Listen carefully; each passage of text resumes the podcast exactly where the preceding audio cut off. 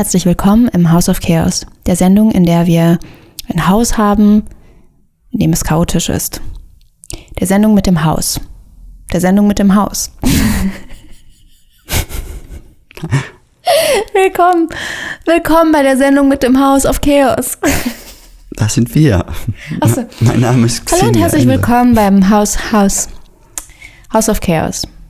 Ich bin eine Platte.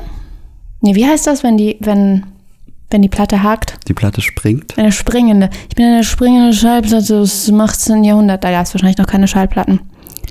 Sie vielleicht. Sind Schallplatten aus Shellac? Ja, na, bin aber ich das alt ist oder jung? 19, Es ist nicht 18. Jahrhundert. Habt ihr jetzt schon das Interesse verloren? I don't care. Genau. Hallo. Genau, genau, genau. Wörter, die bei, bei Podcasts, Aud, po, bei Podcasts,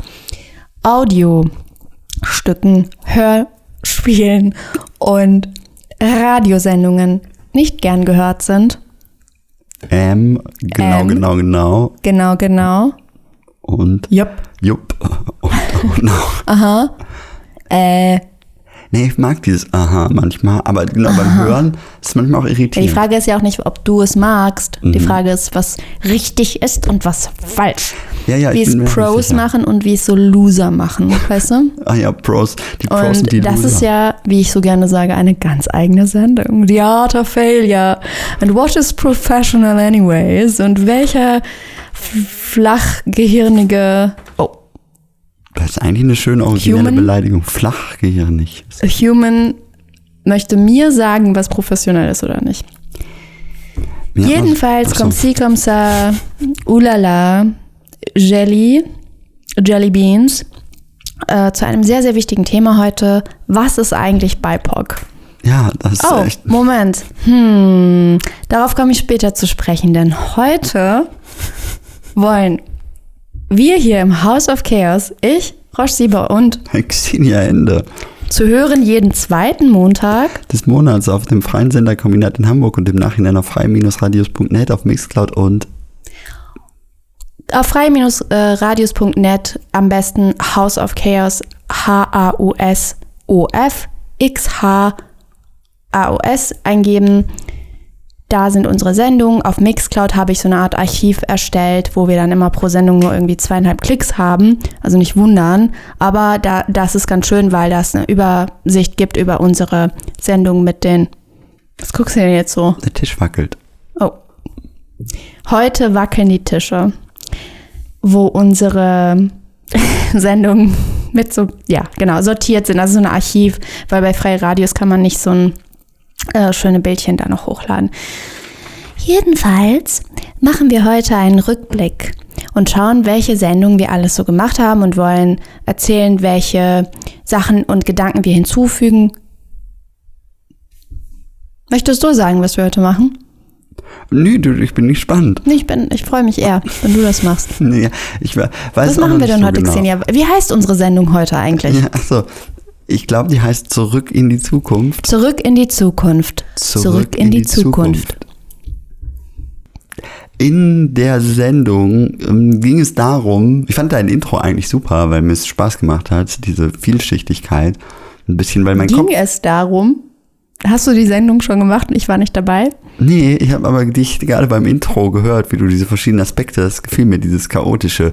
Aber wir wollten systematisch zurückblicken auf unsere einzelnen Sendungen und dazu Kommentare geben. Wir wollen die kommentieren, wollen sagen, in welchem Zustand wir waren, als wir die aufgenommen haben, was die Motivation war, die Themen aufzunehmen. Alles Sachen, an die ich mich kaum erinnere, aber, Aber ich habe ich hab eine ganz gute Erinnerung. ah, das ist gut. Ich habe eine ganz gute Erinnerung und ich würde auch dann erzählen, ähm, genau, wenn es vielleicht, ähm, genau, ähm, ähm, ähm, genau, genau, ähm, ähm, mm, mm, mm, Podcast. redundant, redundante Aussage, Podcast. redundante Aussage. Hab, hab, hab. Guten Morgen, P wie geht's dir Podcast. gut? Atme ein und aus. Äh, oh, da ist das Mikrofon. Was, wie, wie, wie soll ich einfach Recap, yo? Eine Okay. Recap-Show. So, ihr wisst doch, was das ist. So. Redet so selbstreflexiv über sich selbst, weil alles dreht sich um what? Um einen selbst. So, Ja, da fällt mir erste Folge. Zitat. Was? Ach nee, ist egal. Ne, lass mal weitermachen. Also House of Chaos hat so einen Fokus mit, I don't know, like Gender, Theory, Intersectionality, Revoluzer, Kram. Nee, ich Ja. finde die Sendung, wie gesagt, ich finde, der Rückblick lohnt sich. Insbesondere äh, sich die Sendung alle anzuhören lohnt sich. Ich finde, die sind nämlich echt äh, spannend und gut. Ähm, vielleicht ist es ja eine Art äh, kleines Werbeprogramm für euch. Damit könnt ihr euch jetzt nochmal hören, wie, wie interessant die Sendungen sind, die Ja, wir so das ist doch schon mal gut, dass du das denkst. Ähm, so, erste Sendung äh, war über ähm, die amerikanische Reality-Show-Serie Drag Race.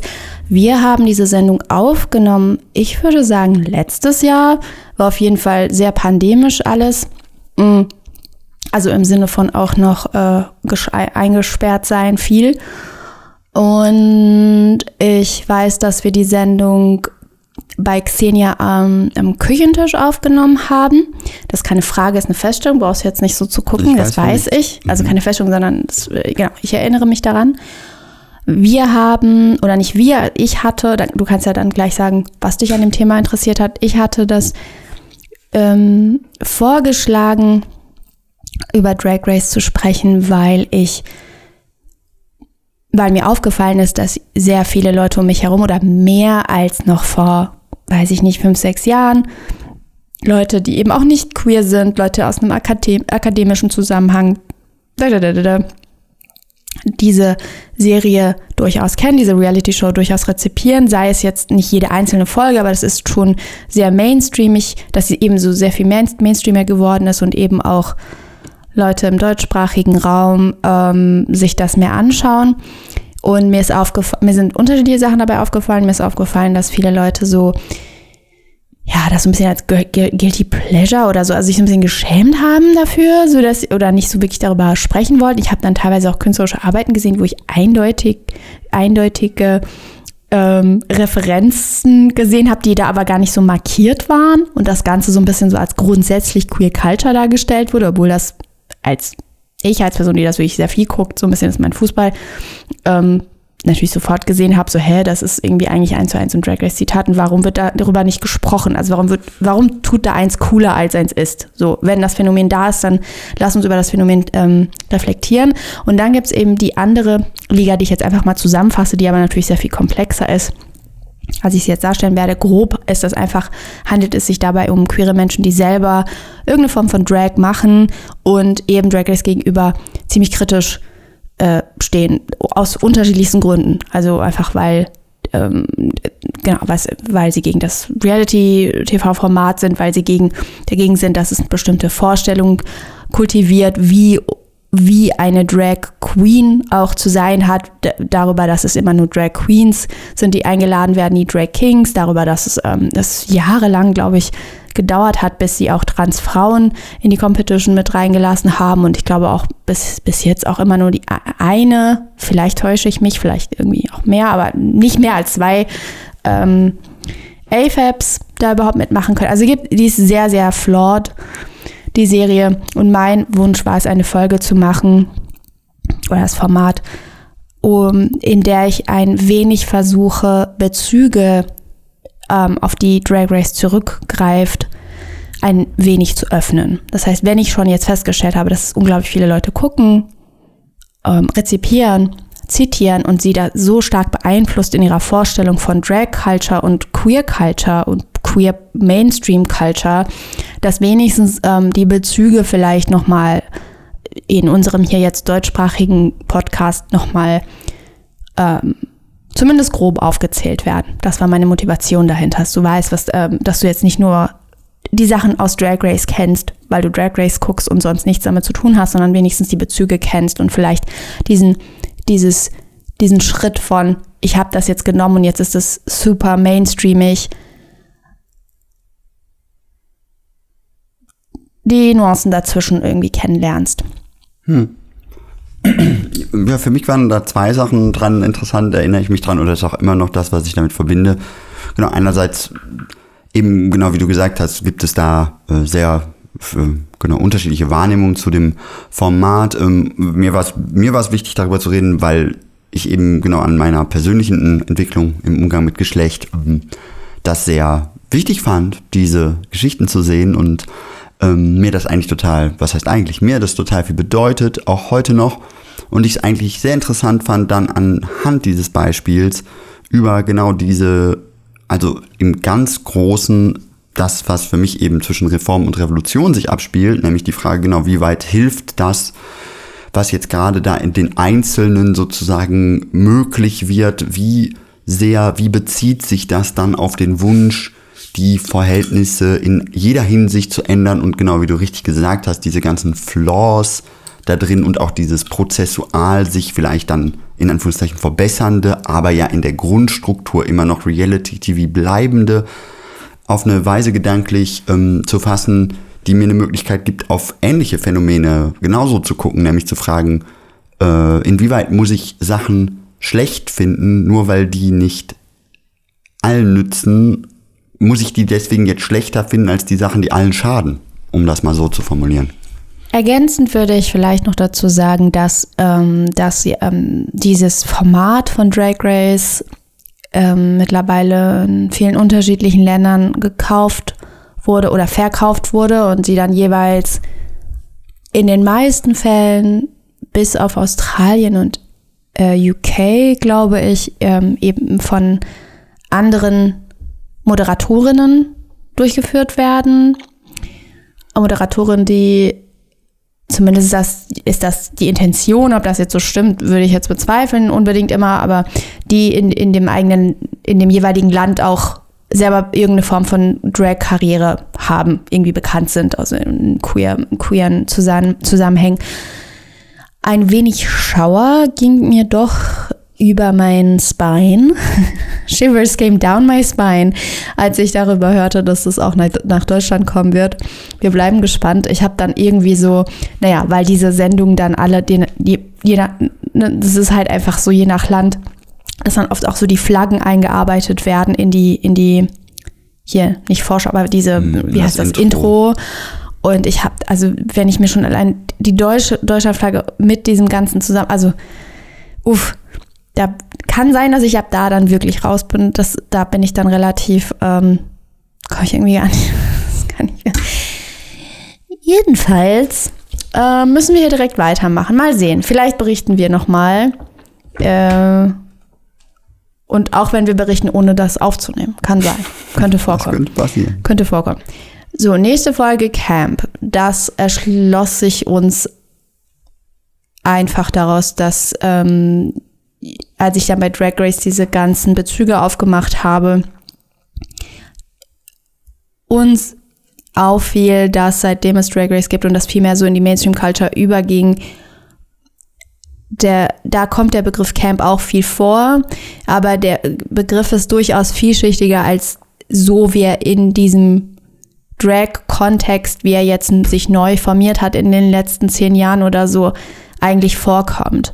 Und über Camp nachzudenken oder da eine Sendung drüber zu machen. Ich würde wahrscheinlich diese Sendung unendlich viel, ähm, Verzeihung, ich habe hier Sachen umgeschmissen, unendlich viel ergänzen können. Grundsätzlich fand ich das Thema gut, weil es mich einerseits, weil es sehr, sehr viel mit mir zu tun hat und weil Camp so viele Phänomene beschreibt, da können, so viel Zeit haben wir jetzt nicht, aber das hat was mit den Übergang von Untergrund und subversiven Bewegungen und die Verbindung zu Mainstream und den lauteren Stimmen zu tun, wie, wie da eine Verknüpfung herzustellen ist. Also es ist ein urqueeres Phänomen, sehr viel mit Queersein zu tun. Es ist gleichzeitig auch ein Phänomen, das, das das andere, das Fremde, das Exotische meint meinen könnte, das Übertriebene, das Opulente, das Over the Top, was, ähm, was Überschneidung zum, zum Exotismus hat. Also eben ähm, der Wunsch, rauszugehen aus dem eigenen Alltag, der, in dem nur Repression empfunden wird, sich ein anderes zu wünschen, ist aus weißeuropäischer und weiß amerikanischer Sicht ähm,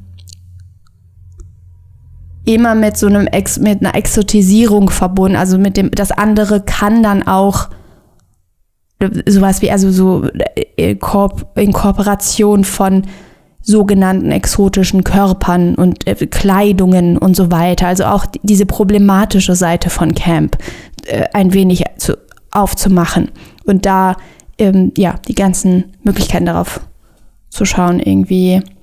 Ja, was mich daran, also ich finde, du hast viele schon erwähnt, aber genau was mich so, mich, also was mich am, genau der Aspekt, den hast du ja auch gerade schon benannt, diese, diesen, du hast jetzt da über Subkultur und Mainstream gesprochen, was mich daran sehr interessiert hat, war genau diese, ich würde das in einem so zwischen Situierung und Typologisierung sehen, also das für mich, genau, ich glaube, die Figur, die mir da am, am meisten zu mir spricht, ist eben Jack Smith, der auch viel von dem, von den Themen, die du gerade aufgemacht hast, ja auch ähm, bearbeitet, also gerade auch eine Wiederaneignung von Orientalismen zu einem Teil auch vollzieht.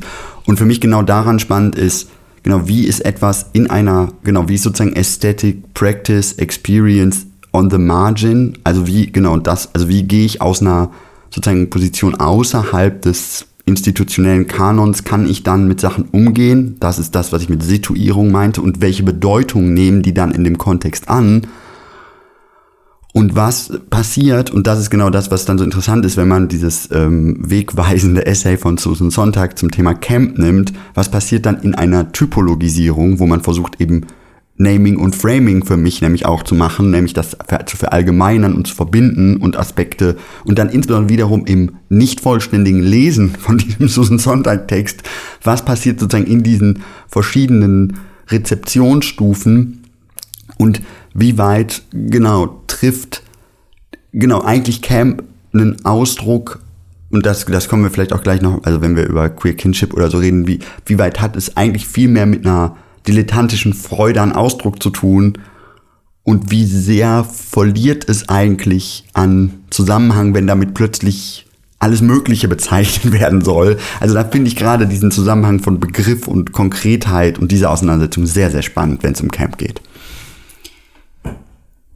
Ja, die nächste Sendung war über Queer Kinship.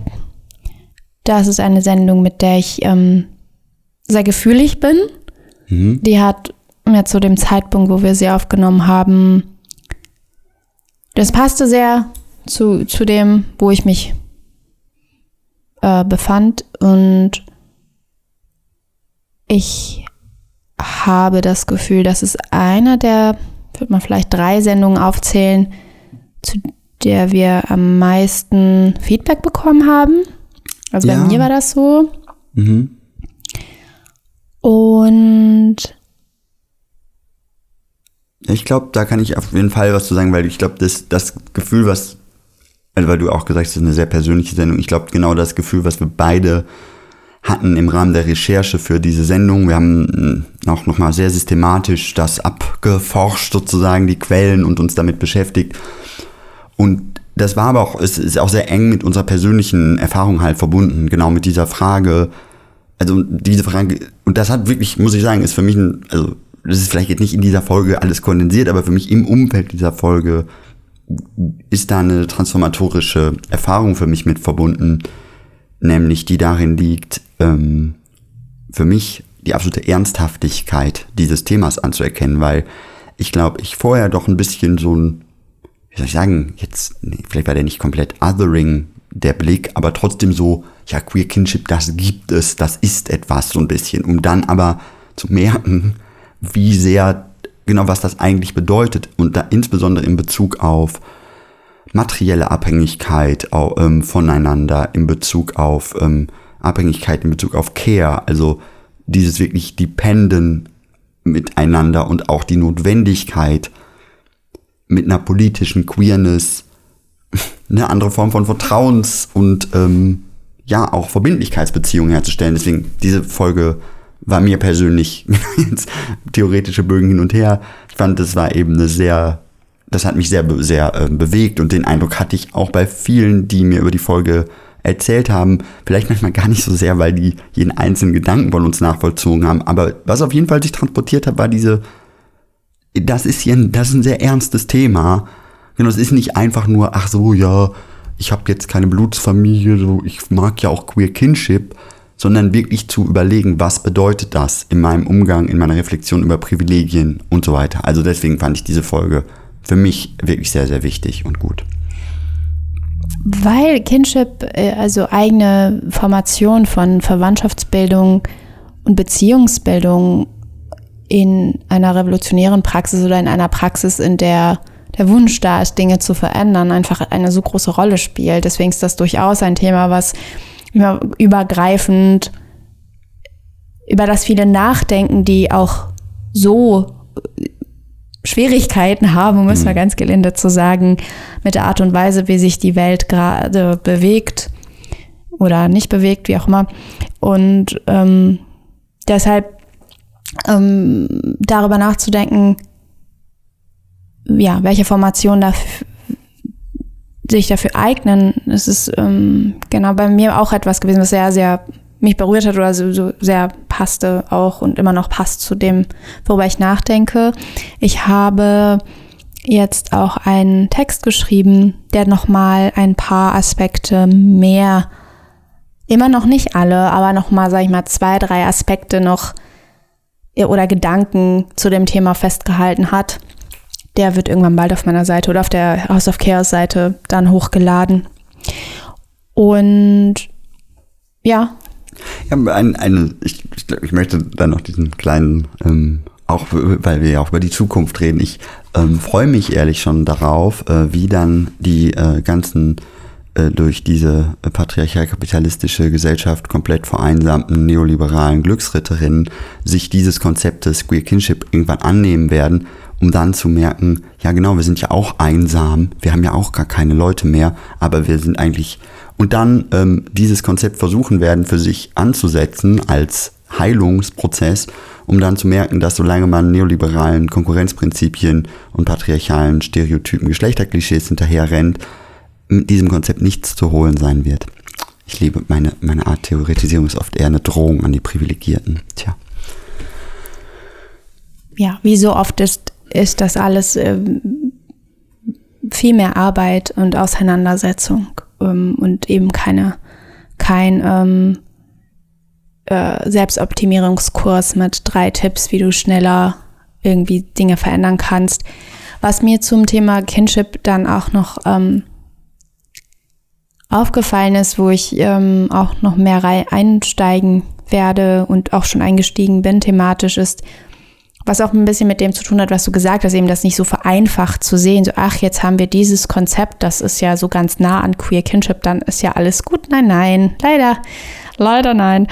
Ähm, ist auch Verwandtschaften zu bilden, Beziehungen zu bilden außerhalb von Blutsverwandtschaften bedeutet auch eine andere Auseinandersetzung mit Trauma. Wären wir in einer Utopie, in der es schon Generationen von eigenverantwortlicher Verwandtschafts- und Beziehungsbildung geben würde, wäre es interessant zu beobachten, wie sich dort Traumata ähm, bilden und wie sie sich weitergeben, weil denken wir an die Kernfamilie und an, ähm, an die ganzen äh, Doktoren, äh, Psychoanalytiker in, in mhm. eines bestimmten Schlags, die, die, die, die spezielle Richtung. Mhm. So ist ja viel Trauma nun nach deren Beobachtung mhm.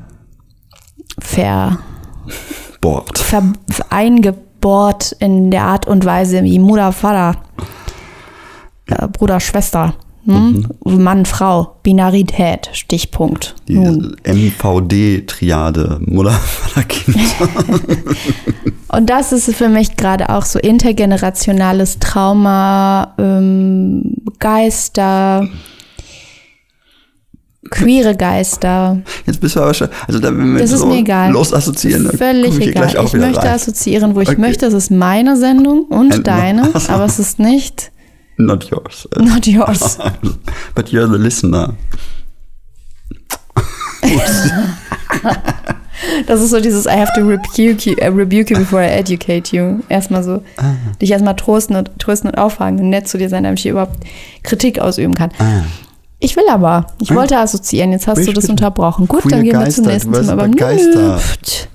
Also, das nächste Thema, da musste ich bis heute ein bisschen schmunzeln. Da haben wir nämlich, wie heißt diese äh, literarisch-rhetorische Formel, wenn du, das hatte ich damals in der Schule, habe ich vergessen, wenn du dich doppelst in der Beschreibung. Also wir haben hier, also die nächste, Tautologie? wie? Meinst Nicht du Taut- Tautologie, nein. Die Wiederaneignung des weiblichen Körpers oder der chimärische Phönix. Und was ich meine, ist, dass der Phönix schon eine Chimäre ist. Also Ja. hätten, hätten wir nicht noch das Attribut chimerisch dem Phönix geben müssen.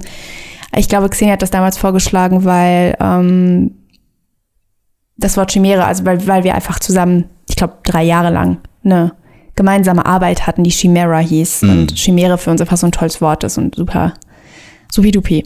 So, ähm, bin ich, bin ich jetzt schon zu sarkastisch? Haben wir die Hälfte, also ich muss wenigstens die Hälfte, die Halbzeit abwarten, bis, bis äh, die Düsternis Ah ja. mein, mein, äh, meine Sprache vereinnimmt. Also hier, die Wiederaneignung des weiblichen Körpers in der äh, chimärische Phönix. Was, was hast du dazu zu sagen?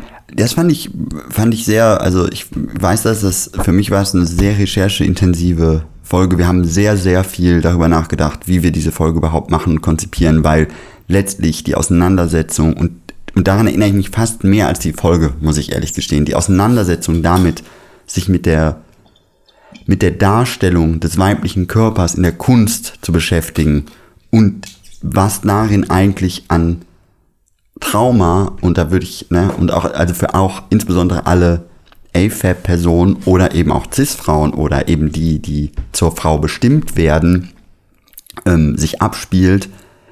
Ja, es war für uns, also die, ich fand den Schritt, die Sendung zu machen, äh, wirklich für uns sehr, ähm, ja, wie soll ich sagen, war, war, war ein Moment, den wir, wo wir uns darauf hinarbeiten mussten, weil es so viele Ansätze gab. Wir haben uns mit, oh Gott, mit Edgar Allan Poe und so und so. Da Ich glaube, dass das ähm, Problem war, das war auch ein Thema, was ich vorgeschlagen hatte, mh, weil ich mich, äh, ja, weil ich auch aus, äh, aus, ja, aus, aus anderen Recherchegründen über ähm, Sexualität und Aneignung des weiblichen Körpers nachgedacht hatte und Fetischisierung und gleichzeitig ähm, im Symbolismus gelandet bin, also so eine Kunst, also so in der bildenden Kunst meine ich ganz spez spezifisch nicht nicht in der Literatur, sondern in der bildenden Kunst, im Symbolismus ähm, gelandet bin in meiner Recherche und dann eben auch die, sag ich mal, einer, einerseits okkultistischen, nationalsozialistischen, rassistischen Gedankengut, was dann teilweise bei bestimmten KünstlerInnen äh, aufzufinden war in den Werken und auf der anderen Seite eben schon wieder Orientalismus und Exotismus äh, da eine Rolle gespielt hat. Und dann habe ich aber irgendwie immer wieder, und ich glaube, deswegen war die Sendung für uns auch ein bisschen komplizierter oder schwierig, weil sie auch sehr viele sehr schwere und schreckliche Themen, äh, war wirklich horrible, ja. wie heißt es, nicht nur streift, sondern eben damit umgeht. Also so, und das ist auch für, für mich eine Sendung gewesen, die wichtig war, weil wir da im weitesten Sinne über Sexualität nachdenken. Also es ist halt jetzt, klar ist das jetzt eine, sag ich mal, historische, also es gibt so verschiedene Phasen in der Geschichte, wo in der, in der Kunst, sage ich jetzt mal, also sowohl in der Literatur als auch in der bildenden Kunst, im Theater und so weiter und später auch im Film, die es bestimmte Forschung über den weiblichen Körper gab. Ähm, und da geht es wirklich nur darum, den weiblich gelesenen Körper. Das, ne, darum geht's. Und dass das aber eben so viel Einfluss darauf hat, also da in, durch, inwieweit das ja auf unsere Sexualität, unser Begehren, unsere Vorstellung davon, was wir begehrenswert finden oder wie wir begehrenswert sein können, wie wir bestimmte Rollen erfüllen, wenn wir sagen, jetzt ich als Frau und nun du als Mann, was das eigentlich alles, ähm, wo das alles herkommt und inwiefern bestimmte Bilder, die sich dann irgendwann zu Urbildern aus, ähm, wie heißt das, auswirken, weil sie immer wieder, weil sie wiederholt werden, weil sie reproduziert werden. Es, it's undeniable, es ist nicht, äh, Unleugbar. nicht zu leugnen, dass, dass es da auf die eine oder andere Weise Einfluss auf uns nimmt. Und gerade äh, aus, wenn du, wenn eins aus bestimmten, also von bestimmten Sachen vielleicht mehr beeinflusst war als von anderen, also wenn du ein Kind der, keine Ahnung, 90er Jahre warst oder äh, bist oder keine Ahnung, bestimmte Musikrichtung, die du hör, die eins hört, bestimmte, also da, da kommen diese Tropes auch teilweise mehr vor als bei anderen Sachen, also bestimmten Videogames, die, ne, die du spielst. Also das ist halt so ein Thema, wo ich auch am liebsten mehr dazu gemacht hätte, weil es eben auch was viel mit Sexualität, Begehren ähm, und es war halt teilweise, ich glaube, es war, also die Sendung ist, da ist sehr, sehr viel davon drin, aber wir haben uns trotzdem Mühe gegeben, die Leute jetzt nicht wahllos zu triggern, was ich, was ehrlich, Richtig, ja, ja, das ja. war halt ja, wirklich ja, ein, das muss man auch sagen, dass es für ein Podcast-Format eine schwierige, ein schwieriges Thema war, weil letztlich, genau, es ein Streifzug durch extrem misogyne, patriarchale, wie du gesagt hast, sedimentierte, sozusagen ins, ins, ins vermeintliche Urvorstellungsvermögen zurückgesickerte Vorstellung dessen ging, genau, was einem der als zur, zum weiblichen Körper gemachte Korpus, also es ist eine, so eine, ja. so eine Ja. zynische, und genau, also deswegen, ich finde diese Sendung, na, die ist sehr gut. Und aber da, genau, das zu sortieren, Entschuldigung, der Tisch wackelt einfach heute, das ist diese Geisterbeschwörung, über die du gesprochen hast. Das ist dieses, uh, take a chance on me. Ich unterbreche dich, wir sind fast bei der Hälfte der Sendung Okay. angekommen. Wir machen mal eine kleine Non-Smoker-Pause. Okay.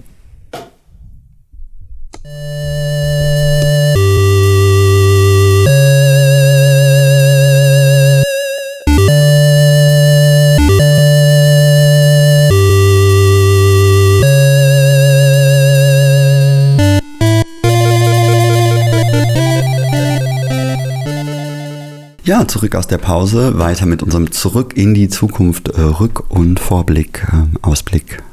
Blicke. Passend kommt jetzt die Sendung Queer Time. Mhm. Ja, queere Zeitlichkeit. Das fand ich auch ein super interessantes Thema. Hat mir auch mega, mega Spaß gemacht. Ähm, und ist auch etwas, wo ähm, ähnlich wie bei Queer Kinship viele Leute, glaube ich, ähm, sehr viele Analogien zu dem, weil, äh, also erstmal kurz erklärend, genau dieses Queer Time ja eben thematisiert, wie sehr durch Queerness eben lineare Zeiterzählungen innerhalb von Biografien ähm, überwunden werden müssen oder abgeschüttelt oder kritisiert und emanzipatorisch bearbeitet, damit wir als queere Person uns so- sozusagen diesem letztlich auch einem Druck, also einer Fremdbestimmung entziehen können, wie eine Biografie zu sein hätte. Und wie du auch vorhin schon gesagt hast, wir eben nicht in den utopischen Zuständen leben, wo äh, Queerness einfach, ja, die ist einfach da, das ist einfach Teil der Welt, so ist es halt, sondern genau, die immer einen Bruch erzeugt und dadurch eben Brüche in Biografien erzeugt. Und ähm, ja, das äh, genau hat, glaube ich, bei vielen wieder auch Anschlüsse erzeugt in ganz viele unterschiedliche Richtungen, eben jetzt im besten Sinne eben bei denen, die sonst auch in, sage ich mal, emanzipatorischen Kämpfen verstrickt sind und dadurch eben auch andere Entscheidungen treffen und andere Biografien haben, jetzt erstmal unabhängig von der Queerness auch, aber eben da zu sehen, wie sehr eben in queerer äh, Forschung und queerer Community zu diesen Themen gearbeitet wurde und da eben schon Modelle entstanden sind, wie man sich das eben anders denken kann und Zeitverläufe anders denken kann. Wir hatten da auch, ähm, das war super interessant, weil es auch ums Erwachsenwerden ging und auch um die Frage, wie man, war so ein schönes Gedicht in der Folge, das, über die Wrinkles an der Haut und über das Altern und ach, das, ich fand die, also ich, es ist eine meiner absoluten Lieblingsfolgen und habe ich auch viel mit, äh, gerade mit nahen Freundinnen drüber geredet, weil das ist letztlich ähm, bei dem Thema wird, glaube ich, sehr offenkundig, wie, sag ich mal, wenig hilfreich diese Normativierung ist und wie hilfreich es ist, sich dessen bewusst zu werden, wenn eins denn ein emanzipatorisch kritisches Interesse hat, weil sonst kommen wir wieder zu dem zurück, was ich vorhin über Queer Kinship schon gesagt habe. Eine einfache Aneignung im Sinne von Selbstoptimierung wird letztlich daran scheitern, dass äh, ohne eine Kritik der Herrschaftsverhältnisse auch so eine Art von Optimierung letztlich in dieselben paradoxen Sackgassen führt. Aber insofern, ähm, ja, war das eine, was mir auch eine Herzensangelegenheit, die Folge, weil ich das, ja, ne, habe ich auch viel auch da wieder drüber gesprochen. Meine eigene Transerfahrung ist halt, setzt halt in voller Blüte erst relativ spät ein und dadurch habe ich auch diese, kann ich diese Zeitverschiebung für mich sehr, sehr gut nachfühlen und kann ich auch allen ans Herz legen, die damit strugglen. Die Queer Time Folge hatte dann auch als für uns logischen Anschluss als nächste Folge dann Disidentification mit sich gebracht. Beide Themen streifen auch die Vorstellung um Queer Failure, die bei José Esteban Munoz und äh, Jack Halberstam unter anderem erwähnt wird. Quentin Crisp, der sagt, uh, famously said, if at first you don't succeed, failure may be your style. Äh, also Brüche, um, Risse im roten Faden, äh, Zeitachsen in normative Einhegung, also Aufhebung von Zeitachsen, äh, ähm, wie heißt das, Zerfaserung zuzulassen, mhm.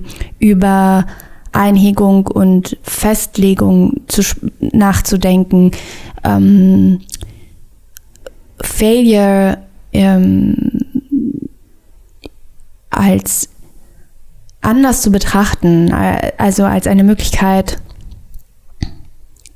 als ein Thema, was auf jeden Fall, ich sag mal gerade bei der Disidentification-Folge, der Begriff, äh, den haben wir von José Esteban Munoz äh, genommen und auch über, über seinen Text gesprochen, äh, die Veröffentlichung, die auch das Disidentifications mhm. heißt.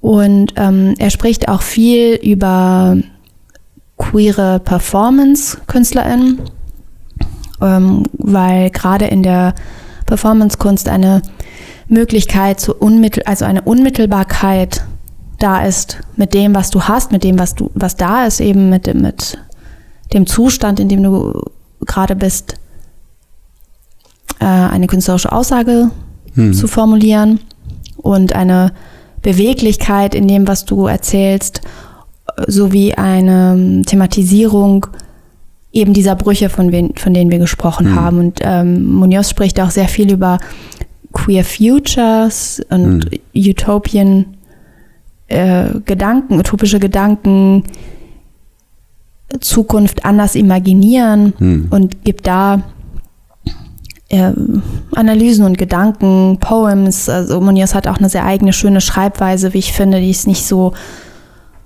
rein akademisch und äh, trocken. Hm. Und ich mag das auch, dass Munoz eben sehr viel Performances beobachtet hat und darüber eben versucht hat, Queerness zu verstehen und Tools zu geben, die, die ein anderes Verständnis von Parallelzeitlichkeit hm. erschaffen und ähm, vermeintliche Identitäten zu brechen, also ein festgefahrenes aufzulockern und da eben Neues zu entdecken und eher auch über den Schmerz und die Wut zu sprechen, die damit einhergeht. Das ist ja irgendwie nett gesagt, dass queere Zeitlichkeit eine andere ist und das müssen wir jetzt einfach nur verstehen und dann ist auch alles gut.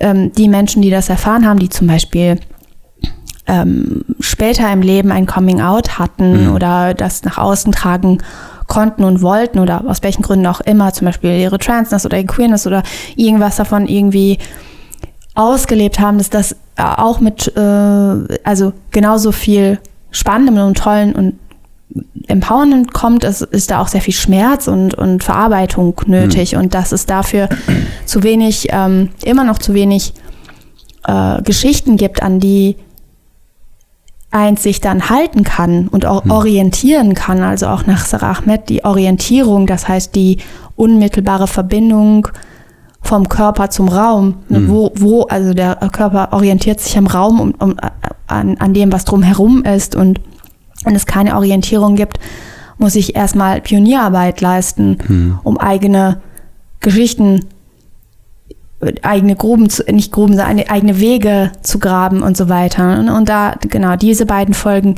haben das thematisiert. Ich, ich fand für mich, das ist fast so ein daumenregelartiger äh, Erkenntnisgewinn, den ich mit dieser Folge verbinde, weil Desidentifikation für mich sozusagen wie ein ähm, emanzipatorischer Gegen Begriff zu diesem Rekuperationsbegriff funktioniert, weil immer wieder beschweren sich ja alle über die Aneignung, der, der Kapitalismus, der nimmt uns unsere schönen Worte weg und dann machen die da was Böses draus. Und der disidentifikatorische Akt ähm, ermöglicht sozusagen aus hegemonialen Erzählungen aus einer marginalisierten Position Sachen sozusagen abzuleiten und umzudeuten.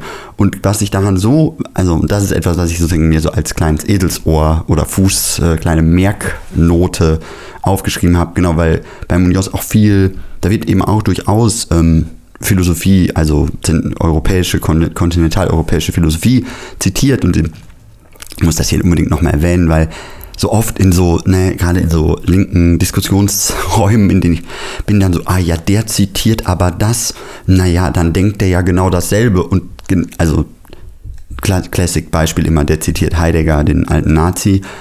Ähm, und genau bei Munoz, es ist so, so schön zu sehen, dass er sich dessen absolut bewusst ist, dass er und deswegen das zum zentralen Ansatzpunkt auch seiner Theorielektüre nimmt, nämlich die aus einer, aus einer Marginalisierung heraus zu anders zu lesen und dadurch eine ganz andere ähm, Entwicklung zu ermöglichen. Und deswegen äh, nur der kleine Warnhinweis, nicht weil jemand jemanden zitiert, heißt es, dass er den übernimmt oder integriert, sondern vielleicht ist es ein desidentifikatorisches Lesen. Und das ähm, fand, ich, fand ich sehr erhellend. Ähm, ja, sehr schön, genau. Esteban, José Esteban Munoz, eine schillernde Figur, ja, auch das fand ich schön über ihn zu lernen. Die nächste Folge war Macht und Poesie.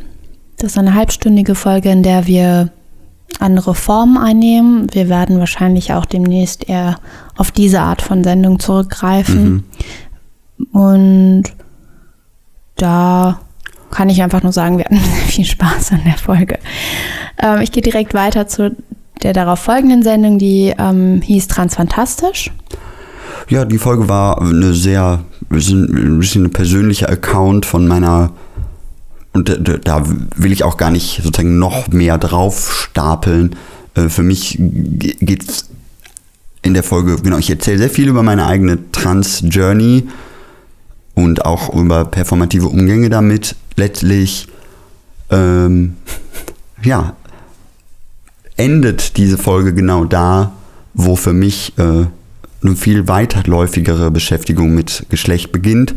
Und ähm, ja, insofern ja, kann ich, ähm, wünsche ich mir sehr, dass äh, da noch, äh, würde ich mich auf jeden Fall sehr freuen, wenn dann noch äh, mehr Leute Zeit finden, äh, mir da Rückmeldungen zu, zu geben, weil ich ja letztlich so viel Persönliches da auch offenbart habe. Das war auch nicht ganz einfach und der ganze Genau, und das ja auch, ähm, wie alle wissen, in einer Kulisse, in der man von außen, äh, sag ich mal, innerhalb einer Trans-Community äh, nur bedroht und angegriffen und äh, wird, einfach super schwierig ist, ähm, die vielfältigen Erzählungen, die eigentlich in Transness liegen, sowohl eben in, einem, in diesem sehr spezifischen Sinne von Trans in geschlechtlicher Erfahrung, eben aber auch in einem erweiterten Sinne von Trans als eine Form von Bewegung in sich und mit sich selbst, was für mich ähm, genau ganz viele Türen öffnet sich damit, und deswegen heißt es eben transfantastisch, weil es letztlich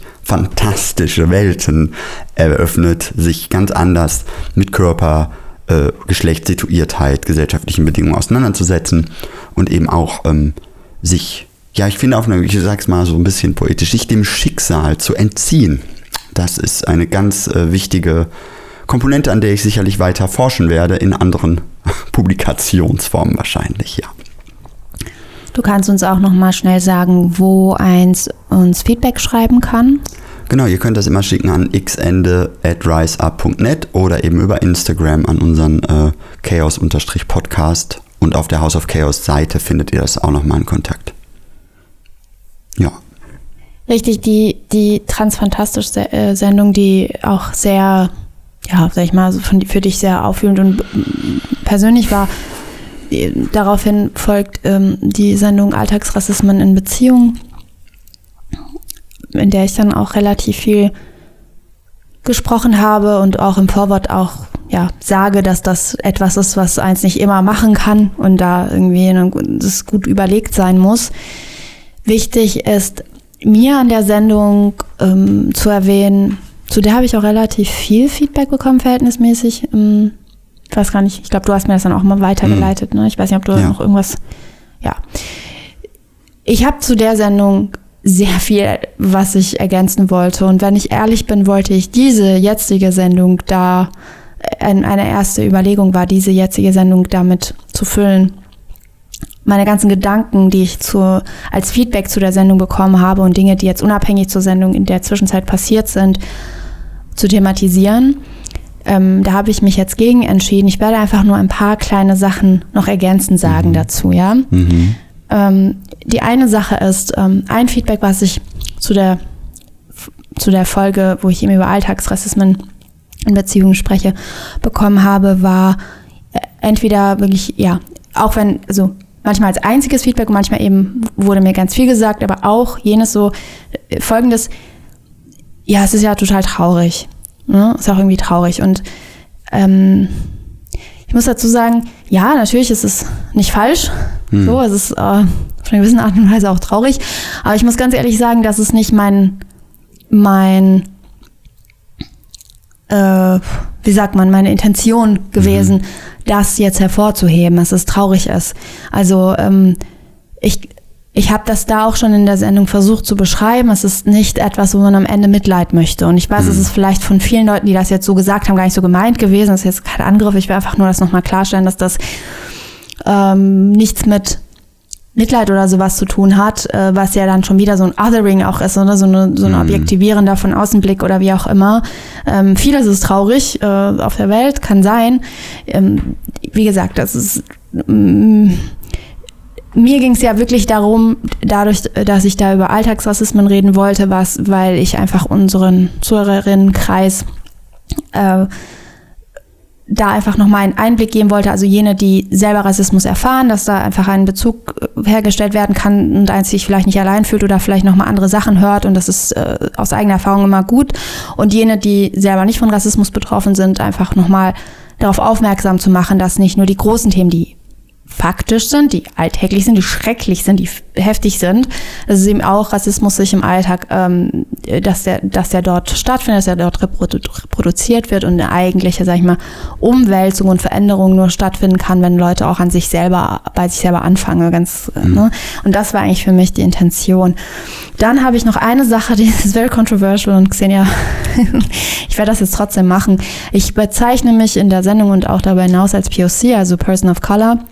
Das ist so eine Sache, das werde ich jetzt nicht vertiefen, aber es ist mir wichtig, das jetzt einfach mal einmal kurz zu sagen.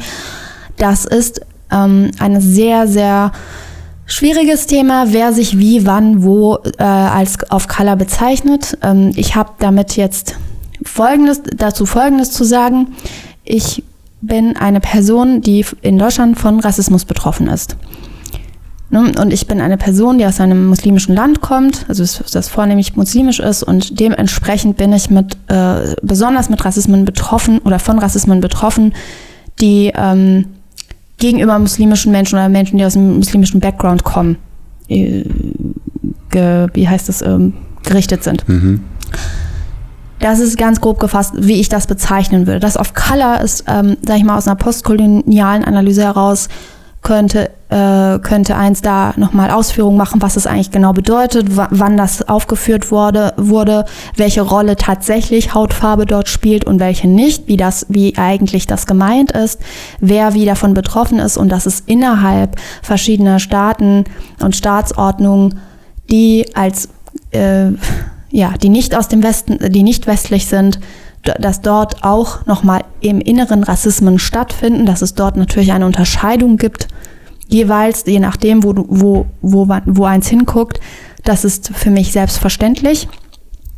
Ähm, worüber ich reden wollte, war, äh, ja, also mir ging es darum, eine Person, die vom Rassismus betroffen ist und gerade in Deutschland ähm, aus einem Zusammenhang zu sein, der aus einem, aus einem muslimischen Background zu kommen, ist das eben auch eine ganz spezielle Form von Rassismus worüber ich rede und die ich erfahre.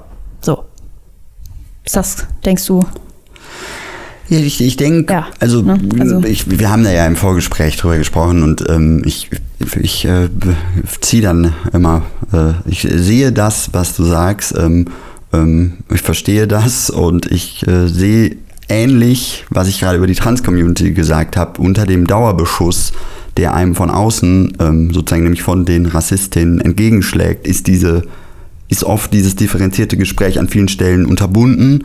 Und das sehe ich als ähm, ja, eine große Aufgabe und eben auch eben kann ich auch für die Trans-Community jetzt wieder auch nur sagen, eine große Aufgabe, die unterschiedlichen Erzählungen darin nicht ähm, ja, sich äh, zu befragen über Hierarchisierung und äh, Deutungsschema, führt eben dann auch, finde ich, ich würde darin überleiten, eben sehr deutlich eben zu dieser eben letzten Folge vor dieser Folge, nämlich der über Intersektionalität, weil letztlich die Frage ähm, für mich zumindest ist, genau, ich, ich, ich höre Menschen super gerne zu. Ich bin für alle möglichen Anschlüsse und Farben und Formen und Gedanken ähm, zu haben.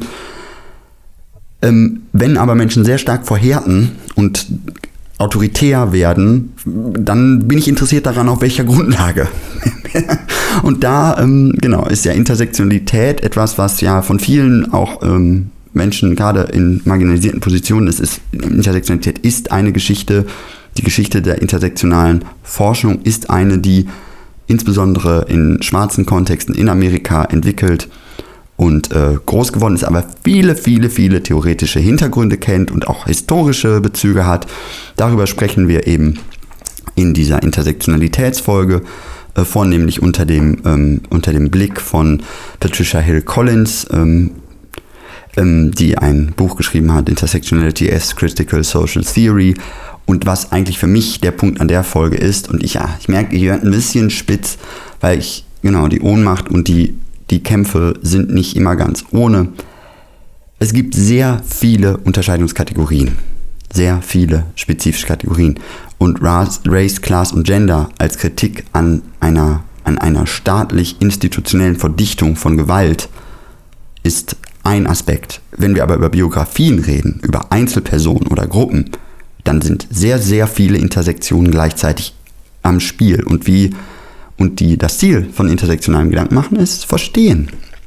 Ja, und das, ähm, ja, wie gesagt, äh, kann ich nur empfehlen und ist aber auch das, mit dem ich jetzt weiter in der Welt versuchen werde, ähm, ja, Geschichten ineinander zu übersetzen oder zu verbinden.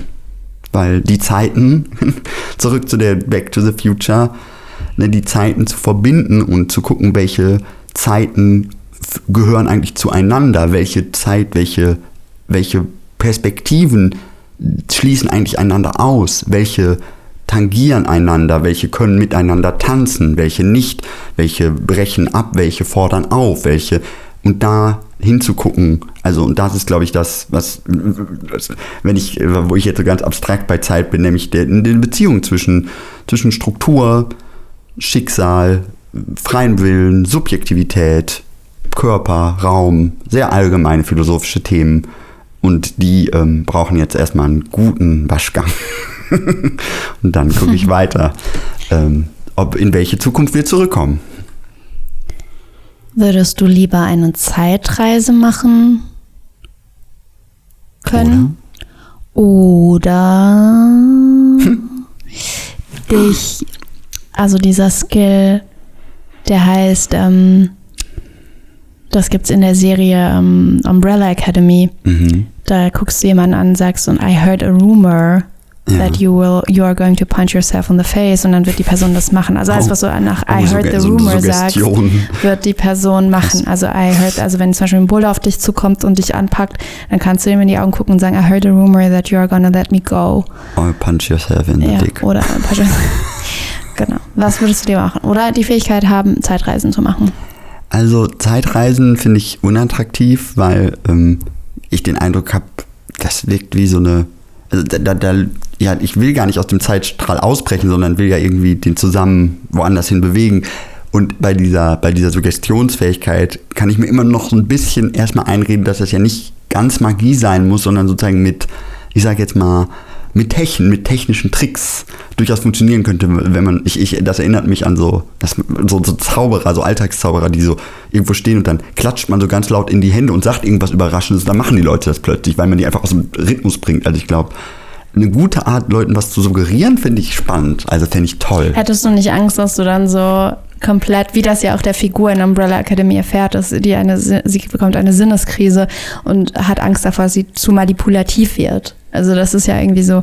Andererseits habe ich dann bei Zeitreise würde mich natürlich extrem reizen, aber das stelle ich mir vor, so, dass du dann die ganze Zeit eigentlich dann dich einer endlosen Arbeit verschreibst, Hm. weil sobald du einmal eine Zeitreise gemacht hast, egal ob in die Zukunft oder in die Vergangenheit, hast du irgendwas angerichtet. So, so wird mir das immer in Filmen und in Science-Fiction-Sachen immer Hm. Ja, wieder erklärt. Eigentlich, eigentlich kannst du dann alles an, an die Stange hängen und das ist dann dein Job, so, weil du hast irgendwann irgendwas verändert und jetzt bist du ewig damit beschäftigt, alles wieder gerade zu rücken. Was Ja, das sind ja unterschiedliche, cool das ist ja diese, genau, bei, bei Umbrella Academy ist es ja eben dieses Zurück in die Zukunft Zeitreisemotiv mit dem einen Zeitstrahl, in dem man hin und her springt.